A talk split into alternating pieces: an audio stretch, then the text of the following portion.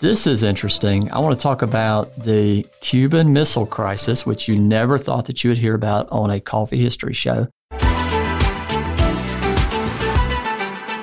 This is Coffee 101, brought to you by Humble Coffee Company. I'm Kenneth Thomas, and every week my coffee friends and I are bringing you the absolute, absolute best coffee education you can find out there in the coffee verse.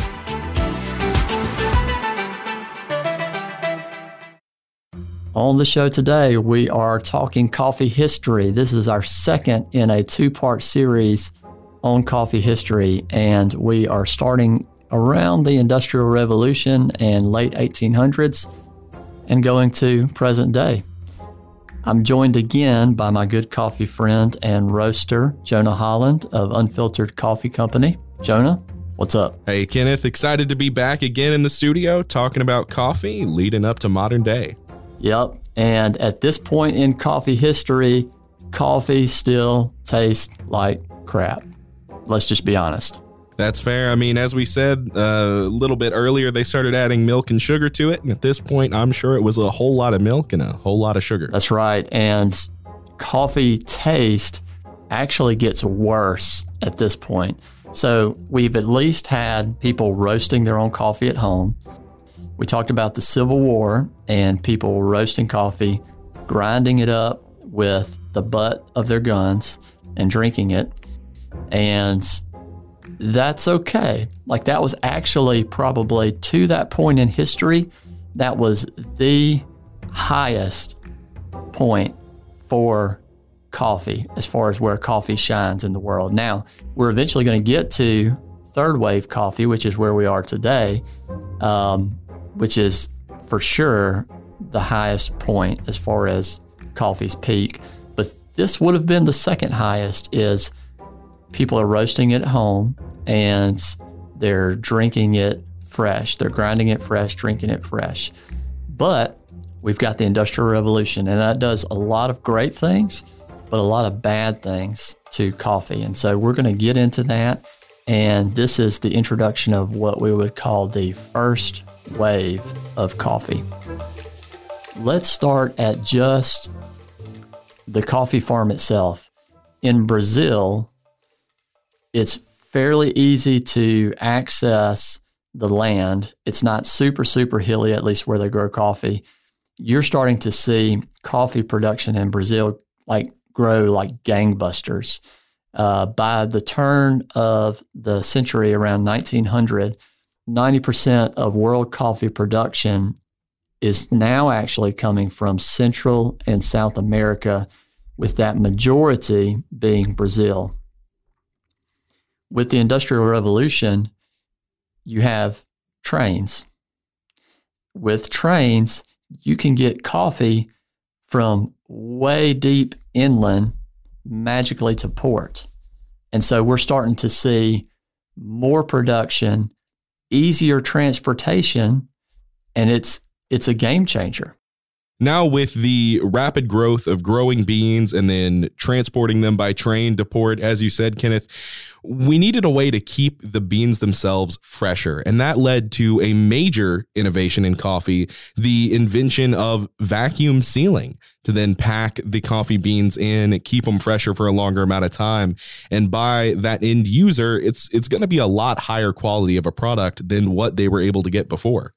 That's right. And and even before that innovation, roasting became something that was done before the consumer got the end product.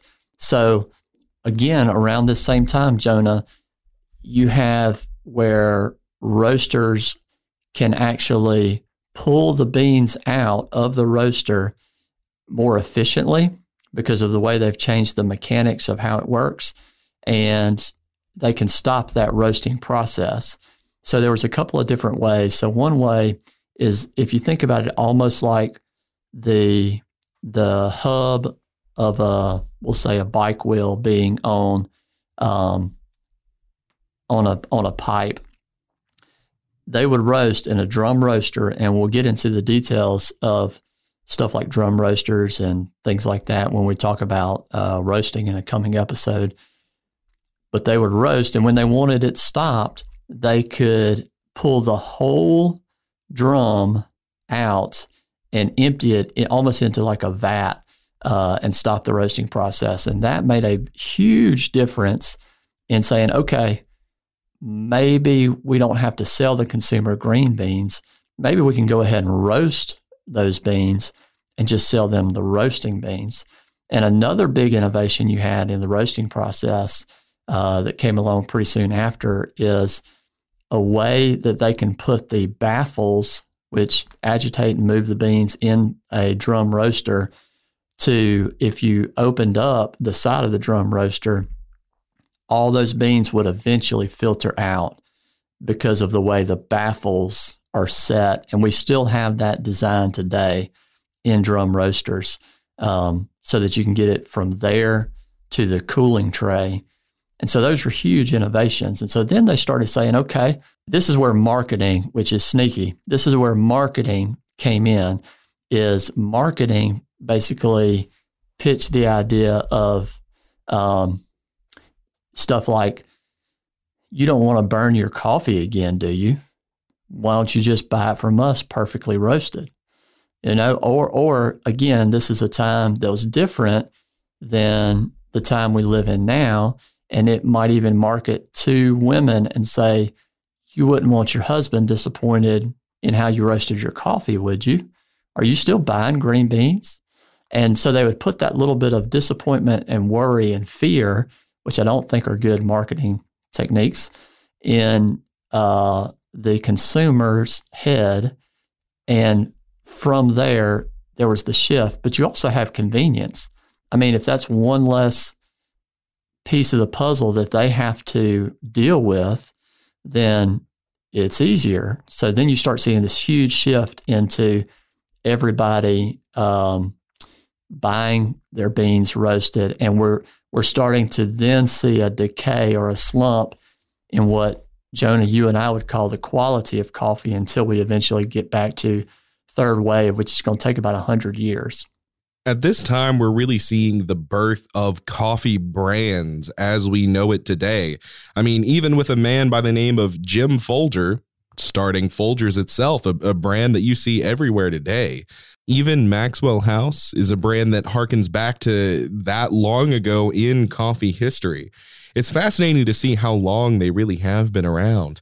And even their names, Maxwell House, coming from a Nashville hotel that was famous at the time, not around today. Everybody knows the name really as the coffee itself. Folgers, the, the family of Jim Folger, even being mentioned as a whaling family in Moby Dick. Yeah, that's right. And you had brands like Hills Brothers, which we may have at least heard of. Like you said earlier, the one of the Hills brothers was the guy who invented the vacuum packing to preserve the freshness longer, you know, with coffee itself. As you move through, and again, we're going to jump back to Europe here in a second, but as you in America move through World War One and World War Two, the rations that went with our soldiers included coffee. But this time, it was not green coffee. It was, drumroll, instant coffee. My instinct was just to say awful instant coffee. Yeah, you can say that because it was pretty terrible at this time. But that's all they had. At that time, instant coffee was absolutely terrible is someone like you and I might not even want to drink it today. That's right. And so most of it, honestly, was made with Robusta, uh, which we will talk about in detail in another episode. But that is what was in these rations. And people still liked it because you got the the caffeine. But what's happening in the bigger world at this time is Asia got hit. They had Arabica beans, which is what we're used to today. They got hit with uh, leaf rust, which is kind of like this fungus that will basically kill off the coffee tree or coffee bush. And so they replanted with this coffee species called Canephora, which we commonly know as Robusta, which came originally out of the wild in West Africa, kind of along the Ivory Coast. Actually, technically, it came from um, the Belgian Congo, so still pretty close. The benefit for it was that it was more resistant to leaf rust. It produced more berries, and it and for the farmer, even today, it's just flat out easier to grow. So we are in the industrial revolution or, or, we're past that a little bit and we're into this just mass production and what that mass production does is that gets coffee further and further and further into the hands of consumers. And again right now we're still talking about the us and we'll jump to europe here in a second. It just comes down to convenience jonah. I think that's that's what it was Definitely so. I mean, I, I, agree. Sometimes the convenience really can outweigh the flavor. And in that case, you know, carrying it in your World War II rations, you can't beat the convenience. And sometimes it's worth the absolutely disgusting coffee you're about to drink. Right, exactly. And even today, well, actually, today, you do have some specialty coffees uh, that have done instant. Uh, Starbucks is a great example. And so they are taking Arabica beans and they are making it instant, whereas the time period we're talking about now, pretty much all of the instant coffee was Robusta, um, which you know we would say for the most part doesn't taste good. Um, one cool, th- well, a couple cool things here. So, 1938, Nescafe came out because Brazil, among others, said we have so much coffee and at this time, people are cutting back on their coffee drinking because, you know, you've gotten into the Great Depression, you're in between the wars, and they're trying to find a way to make it easy, convenient, and cheap. So they go to Nestle.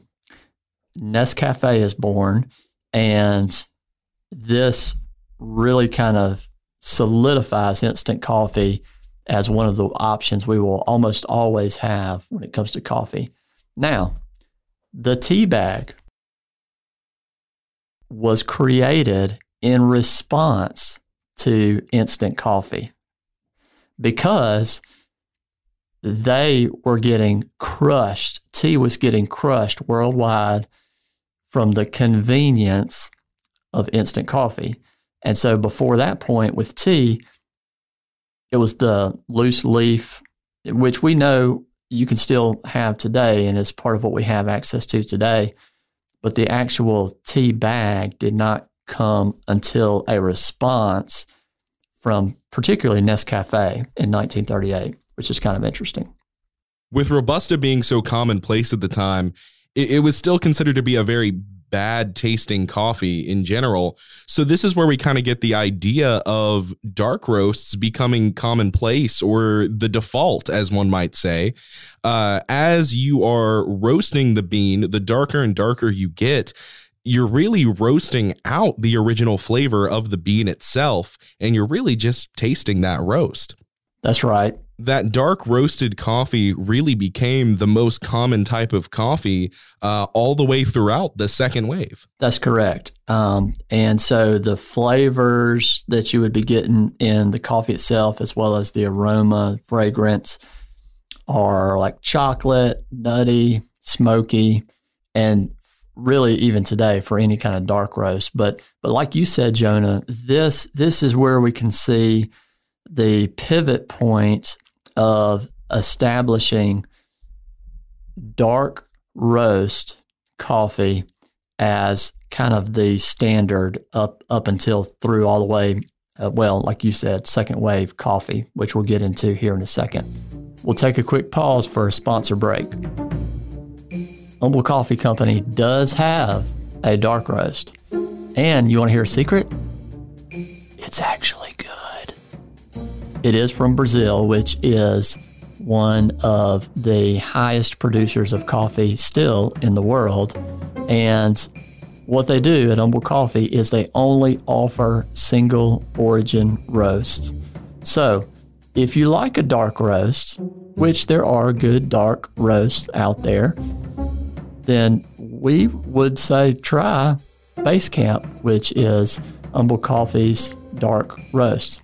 It's from Brazil, and I think you'd like it. Give them a try, humblecoffee.com, or you can look in the show notes. Here's the other thing, Jonah, is around this time, most people sit around the percolator. A percolator, what it does, and again, we're talking about the US, we're going to catch up with Europe here in just a second, is it boils coffee and it goes through the ground coffee and extracts coffee and it goes through it again and it goes through it again and it goes through it again and it goes through it again and it goes through it again and it continues to extract. So you have over extracted coffee, which does not necessarily taste good. But again, they don't have the standard in the 1950s that we would have today um, to compare it to. So that that was their standard, um, and that's what they were used to. And at this time, 98%, which is crazy uh, because it's not this high these days, but 98% of Americans drank coffee or said that they drank coffee in the household. And their average coffee consumption, and this varies depending on what report you're looking at, was about two and a half cups a day. And if you think about that as the average, like interesting enough to me, when it was dark roasted coffee, mostly Robusta, through a percolator, that's probably the highest caffeine consumption we have ever seen in America to date. Yeah, very interesting. Uh, it seems like with the accessibility, uh, again, that outweighed the flavor itself, almost harkening back to what it was like with the instant coffee.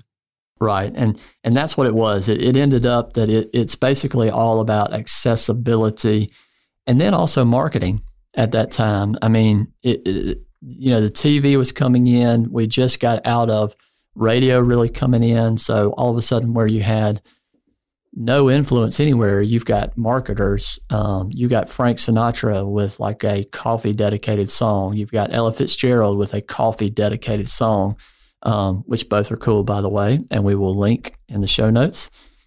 You need to listen to them. And so this is becoming part of culture. Now, here's what I was talking about earlier. Let's take a step back and let's see, let's talk about what Europe has been doing from around 1900 to 1950, 1960. So in America, we'll, we are still drinking bad coffee. They start doing stuff like there was this really cool chick uh, named Melitta Bentz, and she invented the coffee filter in 1908. We think of the coffee filter as just being a presumed or assumed thing, but it was not. And it didn't really hit, I would say, the US mainstream until probably at least the 1970s um, when Mr. Coffee came in. Uh, but before then, uh, we didn't have filtered coffee um, really in the US. But we can thank this young lady, go girl, uh, for bringing this. You also had around early 1900s, you had the French press, which was invented. And then you had the espresso, which is basically coffee under pressure, born in Italy in 1905. Now, at that time, it was like you remember when computers were first created and they took up a whole room? Same thing. Espresso machine took up a whole room. So, like, it wasn't really uh, it didn't really get to where a lot of people could use it until well into the 1900s, even close to the middle of the 1900s, as that technology improved and they got it down to something that you could put on the counter in a coffee shop. And by the time it reached the coffee shop, it really revolutionized how coffee was served.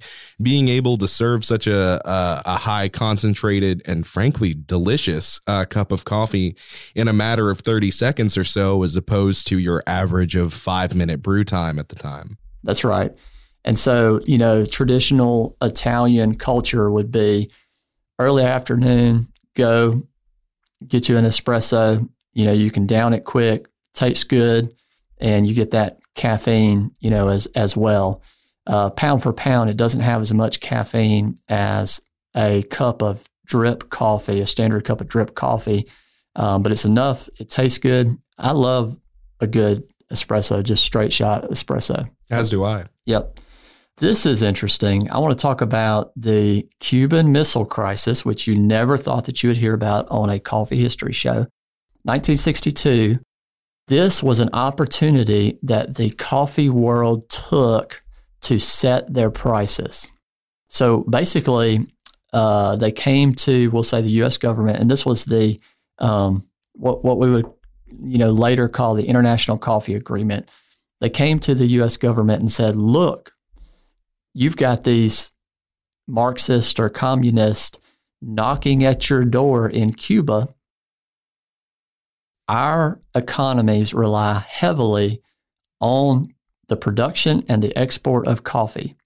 If you want, which you drink a lot of our coffee, if you want our governments and our economies to remain stable as opposed to unstable and lend to the opportunity of a communist regime or Marxist regime coming in, then we need to have fair prices for our farmers and for the economy in general within these countries. And this is the one time that the US government said, okay, we'll do that. What we know today is fair trade and equal prices in coffee. We could actually see harkening back to the 1960s, but that fell away with the disbandment of the uh, International Coffee Agreement. That's right. And so coffee rode a predictable, stable wave uh, well into the 90s. The ICA continued through all of the Cold War, but then when the Cold War collapsed, you know, so we'll say surviving through the Reagan years, then um, they no longer had that agreement. And so you saw where it was predictable prices then go to almost like cut in half as far as the prices that uh, we were paying like in the early 90s. So it was at we'll say or for example at a dollar thirty four um, per pound green coffee at that time dropped down after that uh, kind of dissolved to 77 cents and so then you started seeing strain on the farmers farmers go bankrupt a little more instability in these countries and eventually we're going to talk about where the third wave of coffee and an importance put back on the farm and on the farmer and on these countries uh, came. But before we get to that, we're going let's we were in the 60s and we moved through the 90s. Mr. Coffee came out in 1972, and this was the first filter brewer uh, that we saw here in the U.S. market. And all of a sudden, you could make coffee, and it was almost like I mean, it is a pour over, right? I mean, the water technically goes through. Uh, before this, you had the percolator where it went through, went through, went through, went through, and over extracted. You got the benefit here of not having that over extraction. Now, one bad thing is the hot plate. You basically cooked your coffee. So if you didn't drink it right then, then it started tasting rancid, you know, and bad. Uh, and we still see hot plates with coffees today, but the SCA, for example, has a certified brewer list for home coffee batch brewers like this, where they do it right as far as getting the temperature to the right temperature. You know, it's not necessarily on a hot plate, you know, it's in a carafe. Um, but these were all advances that we've learned over time. You know, but we have to give Mr. Coffee credit for making a big improvement and progression in the U.S. market in the 70s. I feel like that's almost what we think of with modern coffee, really starting there with the Mr. Coffee pot brewer. Right. I yep. mean, everybody's parents had a Mr. Coffee. That's right. I still have a Mr. Coffee. So when my family comes over that is not as uh, geeky when it comes to coffee as I am, um, yeah, I just do like a batch brew of, you know, whatever. Um, now, luckily, if it's a bunch of people, they're drinking it pretty fast. And so I'm making a couple of pots. So it's not sitting there on the hot plate. But yeah, I mean, you can't knock them. I mean, it's, it is, we, we are continuing, like we said, we're moving more into convenience, convenience, convenience. And then what we're about to see around the corner is okay, well, what about quality? So that's where we're moving. One thing I find interesting with uh, Mr. Coffee Brewers and that that general brew method is, although it might not be the best, you really have that convenience. But even not thinking of the convenience, I know of so many people who go to it today just for the nostalgia of it. They prefer the flavor of anything else, but they're always going to go to that childhood coffee experience of waking up and making a pot of coffee. That's right. Yeah, and and we've talked about on a previous show that sometimes it's that experience that has just as much, if not more, to do with what you consider quote good coffee than the coffee itself. And I, I, I for sure, I think that is definitely part of the entirety of the experience. Oh, 100%. That's uh for me personally, I almost value the experience of brewing it in the morning more than what it is I'm actually brewing. Yeah, yeah, I, th- I think it's definitely an important part of it. We talked about Melitta Bentz earlier, who was one of those go girl female pioneers in the coffee industry. Erna Knutsen came along. She started as the secretary in this green coffee buying company and eventually took it over. She was very charismatic, very outgoing. Uh, she was a go getter. And she was the one who coined the words specialty coffee. So at the time, everybody in the green coffee buying industry was buying commodity coffee. They were getting it as cheap as they could, they were getting as much as they could. And she said, I think what I want to do is I want to buy in small batches from farms or from specific countries and I want to sell to smaller roasters. And so that's what she did. And she called it specialty coffee. And that's where the term and the entire industry of what I would call good quality taste in coffee came from. So we can thank her for that.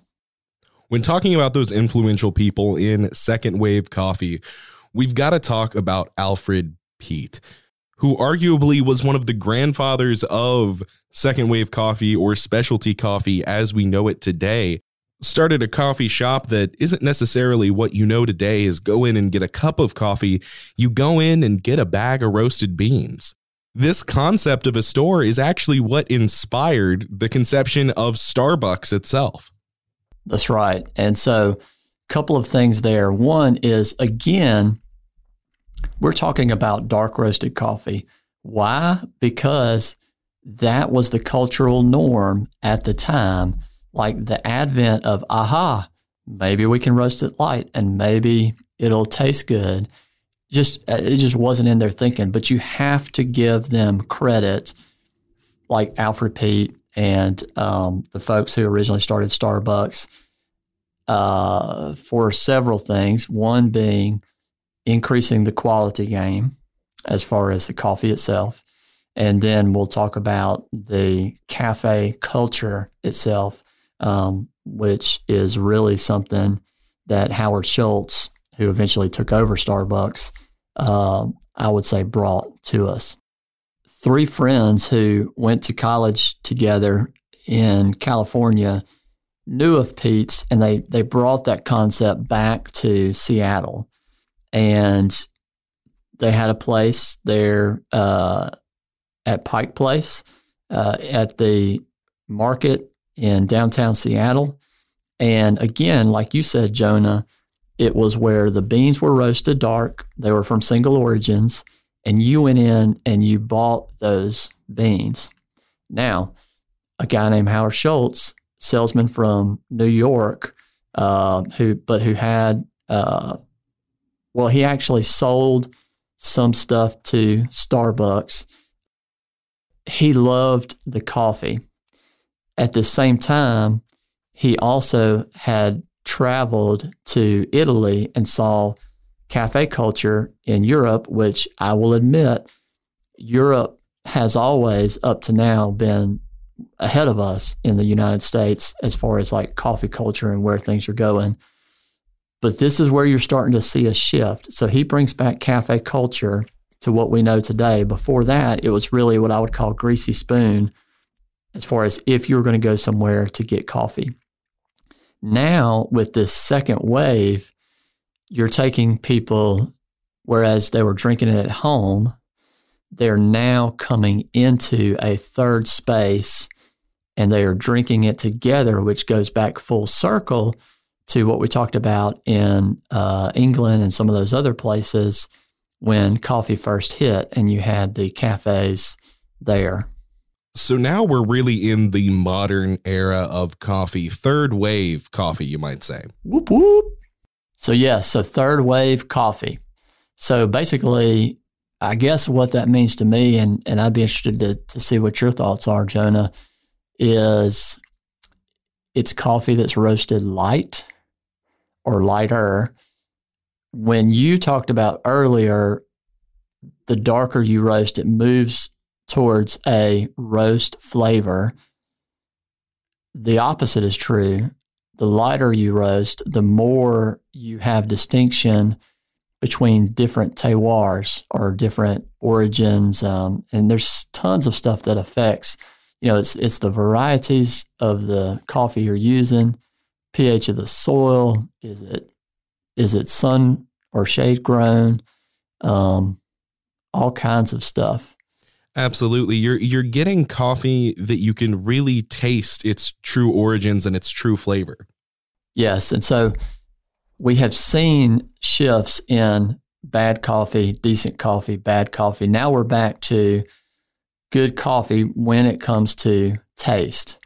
And with this third wave, a lot of cool stuff we're also seeing is there is a an, an audible interest in wanting to make sure everybody in the value chain, especially the farmer, is paid fairly. So we're coming back full circle on what we lost in the early 1990s or late 1980s um, with that international coffee agreement. And we're starting to say, okay, we can pay what we think it's worth to be able to have a good quality coffee, but also you be respected and valued as part of the coffee chain. And with Third Wave also allows a new generation of people to come in and truly appreciate this new type of coffee. We're seeing more and more people get passionate about the coffee they're drinking every day, really wanting to learn more about it. I mean, you sitting at home listening to this podcast, you have decided to take that next step into learning about the coffee you're drinking. And that all around is really just a beautiful thing. Yeah, I would say third wave, part of it also is education. And that's where Coffee 101 comes in. And, and it's something that we enjoy doing. And we just love we just love coffee, and uh, I love the the coffee industry itself. Um, I've been in different industries in my life and career, and I will hands down say that coffee people are the most approachable. They're the friendliest. Um, they just, you know, they just take you at face value and give you a hug, high five, and let's drink some coffee. Absolutely. It uh, coffee really does have the magical power of bringing people together. Whether it be you sitting at home listening to this and drinking a cup of coffee with us, or even the two of us who met because of our love for coffee. It really is a special beverage. That's all we have today for Coffee 101. I have enjoyed the last couple of episodes having Jonah Holland with Unfiltered Coffee join me and it has been enlightening. Uh, he was able to give me some aha moments as far as coffee history goes, and I was able to hopefully give him and you 101ers out there some enlightening moments. Thank you for listening to the show. I'm Kenneth Thomas, and We will see you next time on Coffee 101.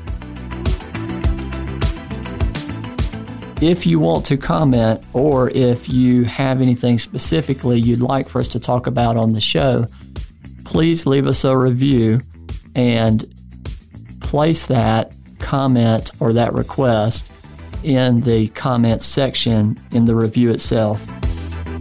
I read every review and I love getting the feedback, and I'm glad that you're enjoying Coffee 101. See you next time. Peace out.